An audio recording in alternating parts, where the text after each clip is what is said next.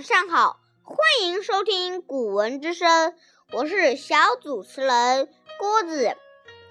今天要给大家朗诵的是《葛洪还书·古文之声》。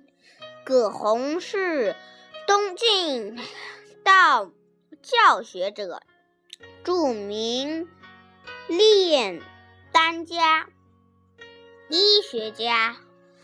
葛洪十三岁时，父亲去世，从此家道中落。虽然家境状况不允许有很有多余的钱用来买书，但他仍。想，能想尽一切办法，刻苦学习。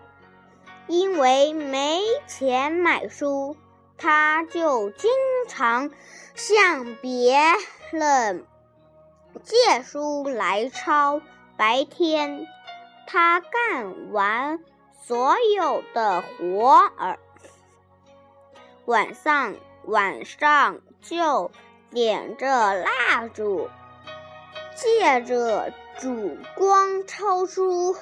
一天晚上，葛洪正在聚精会神地抄书，母亲看到夜已经深了，就催他说。你怎么还不睡觉呢？明天不是还要干活儿吗？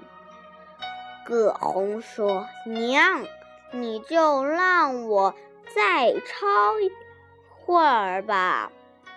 这本书是借来的，我答应明天。”归还归还，借别人的东西是借别人的东西要讲信用啊！如果失信了，再借的时候就不好开口了。听他这样说，母亲也就不再。催他了。天亮了，葛洪刚好把书抄完，按时把书还给了书的主人。我的节目已经朗诵完了，谢谢大家。